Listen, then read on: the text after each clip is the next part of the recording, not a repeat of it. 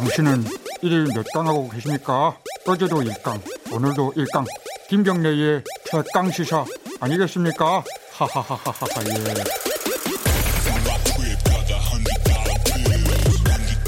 예. 네, 어, 최강 시사 김경래의 최강 시사 듣고 계십니다. 어, 지금 코로나19 상황 걱정되시는 분 굉장히 많을 겁니다. 근데 이제 뭐 걱정만 할 게 아니라 어떤 이제 대책이 있어야 될 거 아니겠습니까? 지금 사회적 거리두기로 돌아가야 되는 것이냐, 등교를 중단해야 되는 것이냐, 뭐 여러 가지 얘기들이 나오고 있습니다. 어, 정부에서는 아직 거기까지는 아니다라고 선을 긋고 있는 거고요. 강양구 과학전문기자와 함께 이야기 나눠보겠습니다. 강 기자 안녕하세요. 네, 안녕하십니까. 강양구입니다. 어, 지금 79명이잖아요. 네. 하루 나온 신규 확진자가 뭐 숫자만으로 보면은 뭐 이게 심각한 상황인지 아닌지가 조금 헷갈릴 수는 있어요. 물론 10명 밑으로 떨어졌다가 지금 몇십 명이 됐기 때문에 네. 와, 많이 늘었다 이럴 수도 있는 거고 예전에 막 몇백 명 수준은 또 아니잖아요. 네. 어떻게 판단하십니까? 지금 상황을? 음, 저는 상당히 심각한 상황이라고 생각합니다. 심각한, 예. 이제 두 가지 이유가 있는데요. 예. 하나는 방역 당국이 계속해서 밝혀 밝혀온 기준이 있어요. 네. 두 가지 기준이 있는데 하나는 하루 신규 확진 환자가 50명 미만이고 음. 그리고 전파 경로를 파악하지 못한 환자의 비율이 5% 미만일 때 우리 방역 당국이 충분히 관리 가능하다라는 네. 게 방역 당국이 계속해서 말해온 기준이었습니다. 네. 그런데 어제 뭐 79명의 새로운 신규 확진 환자가 생겼고요. 그리고 물론 뭐 하루에 신규 확진 환자이기 때문에 그걸 절대화할 수는 없겠지만은 많은 시민들이 느끼고 있지만 5월 들어서 계속해서 상황이 심상치가 않잖아요. 네. 그 5월 초에 이태원발 집단 감염 이후에 계속해서 지금 N차 감염의 형태로 지역사회 감염으로 확산되고 있는데 음. 방역 당국이 잡지 못하고 있다가 이번에 또 그 부천의 물류 택배 물류센터에서 음. 또 다른 집단 감염이 생긴 거거든요. 네. 그렇기 때문에 지금 상황이 잡히고 있는 것이 아니라 확산되고 있는 상황이기 때문에 네. 어제의 그 79명이라는 숫자가 그렇게 작은 의미의 숫자가 아니라는 생각이 들고요. 네. 그리고 더 이제 우리들이 좀 심각하게 생각해야 될 것은 뭐냐면 일단 이태원 집단 감염의 원인을 아직지 아직도 방역 당국이 파악을 못 하고 있습니다. 아, 처음에 어디서 시작됐는지 처음에 어디서 시작했는지 음. 어떤 사람들에 의해서 생각했는지 몇 명에 의해서 시작되었는지 아직도 파악하지 못하고 있어요. 음. 그리고 이태원 집단 감염 전수조사 못했습니다. 어, 그래요? 다 네. 한거 아니에요? 다 하지 못했어요. 신청을 굉장히 많이 받았지만은 네. 자발적 신고에 의존해서 검사를 했기 때문에 그 이태원 클럽에서 부대꼈던 분들에 대한 전수 검사가 완전하게 이루어진 게 아닙니다. 음흠. 그렇기 때문에 검사를 하지 않고서 지금 지역 사회에서 숨어 있는 N차 감염을 일으키고 있는 사람들이 없으리라고 단정을 하지 못하는 상황이에요. 아, 그래요. 그리고 이제 더 큰 문제는 뭐냐면 어 고리가 있기는 합니다. 네. 지금 부천의 택배 물류 물류센터와 이태원 집단 감염 사이에 고리가 있기는 한데 있죠. 그 고리가 원인인지 아, 아니면 또 다른 원인들 때문에 지금 부천의 물류센터에서 감염이 생겼는지도 방역 당국이 명확하게 이야기를 못 하고 있어요. 그 지금 말하신 거는 그 부패 그 돌잔치 그게 지금 눈에 보이는 고리 중에 하나잖아요. 눈에 보이는 고리 중에 하나지만은 네. 그것만이 원인인지 아, 그래요? 그게 결정적인 원인인지 방역 당국이 또 단정을 하지 못하고 있는 음. 상황입니다. 그러니까 이 말은 무슨 말이냐면은 최소한 서울 수도권을 중심으로 해서 네. 방역 당국이 파악하지 못한 숨은 감염자들이 상당히 있다라는 것이고요. 음흠. 지금 보이는 N차 감염 외에도 보이지 않는 N차 감염들이 꽤 있다라는 거거든요. 네. 그러면은 일단 이태원 집단 감염 아직 해결 못한 상태인데 네. 또 물류센터 집단 감염 생겼잖아요. 네. 그리고 6월에는 이태원 집단 감염 잔불 끄고 물류센터 집단 감염에서 생기는 잔불도 꺼야 되는 상황인데 네. 그러다가 또 다른 곳에서도 집단 감염이 생기고 음. 하면은 계속해서 이런 긴장된 상태를 유지할 해야 하거나 만에 하나 이제 문제가 생기면은 뻥 터질 수가 있는데 음. 대구 경북이랑 수도권은 완전히 다르거든요. 대구 경북이 위험하다는 거죠. 대구 경북 음. 250만인데 수도권은 2천만이 천만. 음. 넘잖아요. 그런데 저기 반론으로 그렇게 얘기할 수도 있을 것 같아요. 예전에 그 구로 콜센터 거기서 집단 감염이 발생했을 때 잘 막았잖아요. 사실. 잘 막았죠. 예. 그게 이제 결정적인 부분입니다. 예. 구로 콜센터에서 100명 가까이 집단 감염이 생겼는데도 아무런 일이 없었던 이유는 무엇이냐면 음. 대구 경북 때문에 당시에 수도권을 포함한 전국적인 사회적 거리두기의 강도가 최강도 수준이었어요. 아 지금이랑 상황이 달라. 지금이랑 상황이 달랐습니다. 대구 경북은 거의 잊어먹었어요. 예, 대구 경북은 거의 네. 90% 가까이 그리고 음. 수도권도 거의 50에서 70% 정도 가까이 음. 생각해 보시면 당시에 긴장감이 굉장히 높았다라는 걸 아마 아셨으리라고 생각을 합니다. 네. 근데 문제는 뭐냐면 이태원 집단 감염 생기고 이 부천 물류센터 집단 감염 생기면서 수도권의 위험도는 당시보다 훨씬 높아졌는데 사회적 거리두기의 수준, 수준은. 일단 정부에서도 생활 속 거리두기로 전환하면서 일단은 좀 낮춰도 된다라고 일단은 신호를 보냈었고 네. 우리들도 사실 5월 한 달 비교해 보면 황금 연휴 이후부터 지금까지 일상생활 완전히 거의 사실 복귀했잖아요. 그렇죠. 사실 크게 마스크 쓰고 이런 거 말고는 마스크 거 그러니까. 부족처럼 네. 마스크 쓰는 거 외에는 부적이라고 생각.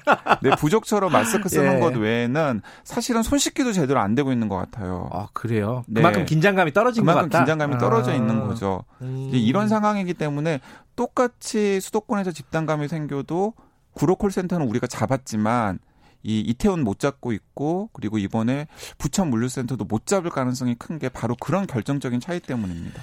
그러면 지금 그 4월 말 5월 초에 연휴 이후에 사회적 거리두기가 생활 속 거리두기 뭐좀 약화된 거리두기로 가, 간 거잖아요. 아주 약화된 거리두기로. 예, 거리두기로 갔고 등교도 시작이 됐습니다. 네. 어, 고3부터 해가지고 이제 초등학생들도 이번 주에 등교를 시작을 했는데 그럼 이것들을 되돌려야 되는 것이냐 그 정도인 것이냐 지금 방역 당국은 한 2주 정도 보자 이게 입장이잖아요.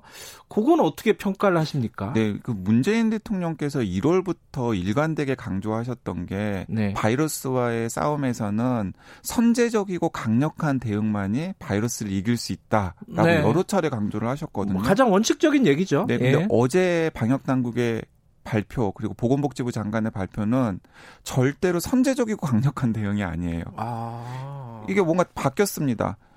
그러니까 2주 동안 지켜본 다음에 상황을 봐서 사회적 거리두기로 전환해야 된다라는 거잖아요. 또 2주의 시간을 놓치겠다라는 거예요. 제가 보기에는. 음. 그러니까 바이러스를 잡으려면은 예. 2주 동 2주간 선제적으로 강력하게 대응을 해야 네. 2주 후에 사회적 거리두기로 전환하지 않을 필요성이 않은 상황이 생기는 거거든요. 상황이 좋아져서. 네. 그러니까 제가 보기에는 또 2주의 시간을 놓치는 실기를 하고 있는 것이 아닌가라는 생각이 들어서 네. 상당히 좀 걱정스럽습니다. 네, 강양구 기자께서는 지금 좀 걱정하는 입장이시잖아요. 네, 저는 지금 걱정하는 상황을. 입장입니다. 네. 근데 이제 거기에 대한 이제 반론 차원에서 이제 말씀을 드리면은 아니, 지금까지 코로나 어, 상황을 잘 뭐랄까 대처해 온 건 사실이잖아요, 한국이. 네, 잘 대응도 해왔지만 운도 음. 상당히 따랐다고 아, 저는 생각해요. 좋았다. 네.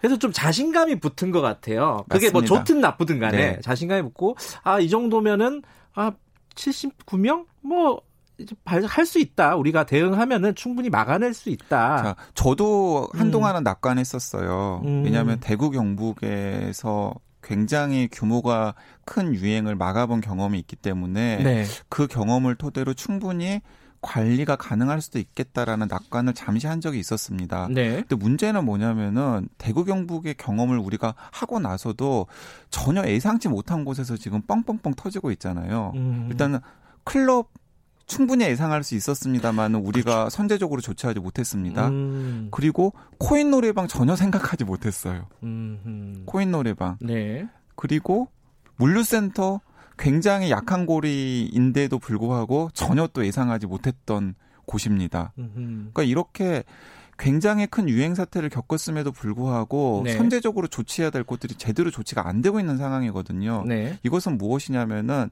우리가 지금까지 해온 것에 대해서는 어느 정도 자신감을 가지고 자랑해도 되지만은 거기에만 너무 취해서는 음. 이 바이러스와의 싸움에서 항상 이제 최종적으로 이기는 게 중요하잖아요. 네. 끝날 때 이제 끝나야 되는 거죠. 음. 근데 자칫 잘못하다가는 싱가포르처럼 네.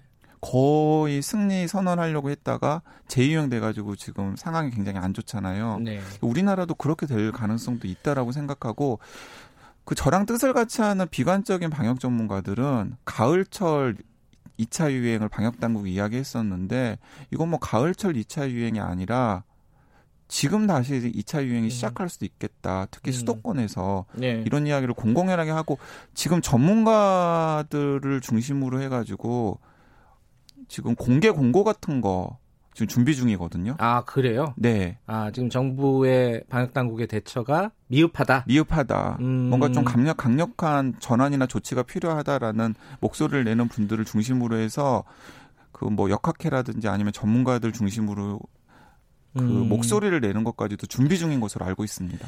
근데 지금 5월 달에 등교가 결정이 되고 앞으로도 계속 등교 인원은 늘어날 거란 말이죠. 네. 지금 예정대로 간다면은 근데 그 등교에 대해서 강행호 기자가 어 SNS에 쓰신 걸 보면은 흉내내기 등교다. 네, 왜냐하면 예. 지금 고3을 제외하고는 예. 고3 밑으로는 제대로 등교가 이루어지지 않고 있습니다. 그렇죠. 저희 애만 해도 일주일에 아직 가지도 않았는데 일주일에 두 번 간다 그러더라고요. 저희 아이는 일주일에 한 번 간다 그러더라고요. 어. 한번 가고 예. 거기에다가 학교 현장의 상황들을 보면은 굉장히 잘 세팅되어 있는 것들이 방송 화면으로 노출이 되잖아요. 그렇죠. 근데 그걸 보는 교사들이나 학부모들은 억장이 무너지는 거죠. 아. 왜냐하면은 내가 방역을 하고 가르쳐야 되는 학교 현장이나 네. 우리 아이가 가는 학교는 전혀 저렇지가 않거든요. 음. 그렇기 때문에 학교마다 준비 상황도 천차만별이고 네. 또 학교의 상황도 천차만별이고요. 음흠. 그래서 절대로 지금 교육 당국이 호언장담하는 것처럼 99% 준비되어 있는 상태가 아닙니다. 음흠. 그러니까 이제 방역에 굉장히 취약한 상태에서 아이들이 계속해서 학교를 가고 있는 건데 그나마 그것도 제가 등교 흉내내기라고 할 정도로 제대로 된 등교가 아니라는 음. 거죠. 그 등교 등교 흉내 내기라고 말씀하신 그 뭐랄까 배경은 차라리 등교를 안 하는 게 낫다는 뜻이에요, 지금? 왜냐하면은 음. 어 제대로 된 등교는 아니면서 또 방역에는 굉장히 부담을 주는 조치이기 때문에 그렇다라는 아, 것입니다. 네. 그럼 그렇게 제대로 된 등교도 아닌데 방역에만 부담이 된다. 안 좋은 거잖아요. 네. 근데 그걸 왜 한다고 보시는 거예요, 정부에서? 저도 그게 참 답답한데 네. 모르겠습니다.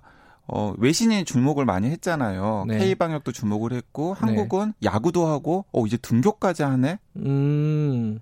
근데 저는 어, 이제 종합적으로 정책위만 하시는 분들은 이제 네. 그런 것들에 대한 평가를 무시할 수는 없는 것 같아요, 지금. 음. 그러니까 K 방역이 워낙에 지금 칭송을 받고 있으니까 네. 등교도 좀 성공적으로 해보고 싶은 욕심이 있으신 것 같아요. 음. 그런데 지금 상황이 그런 상황이 아닌 것 같거든요. 네. 그 제가 어차피 오늘 포지션 정했으니까 네. 조금만 더 과하게 이야기를 해보자면 네. 지금 수능 입시 일정이 등교를 하는 가장 결정적인 그렇죠. 이유거든요. 예, 그건 뭐 숨기지 않아요. 예. 네, 그런데 제가 정말 그 비관적으로 이야기를 해보면 지금 이 상태로 가다가는 가을에 12월 3일날 수능 못 볼 수도 있어요. 아.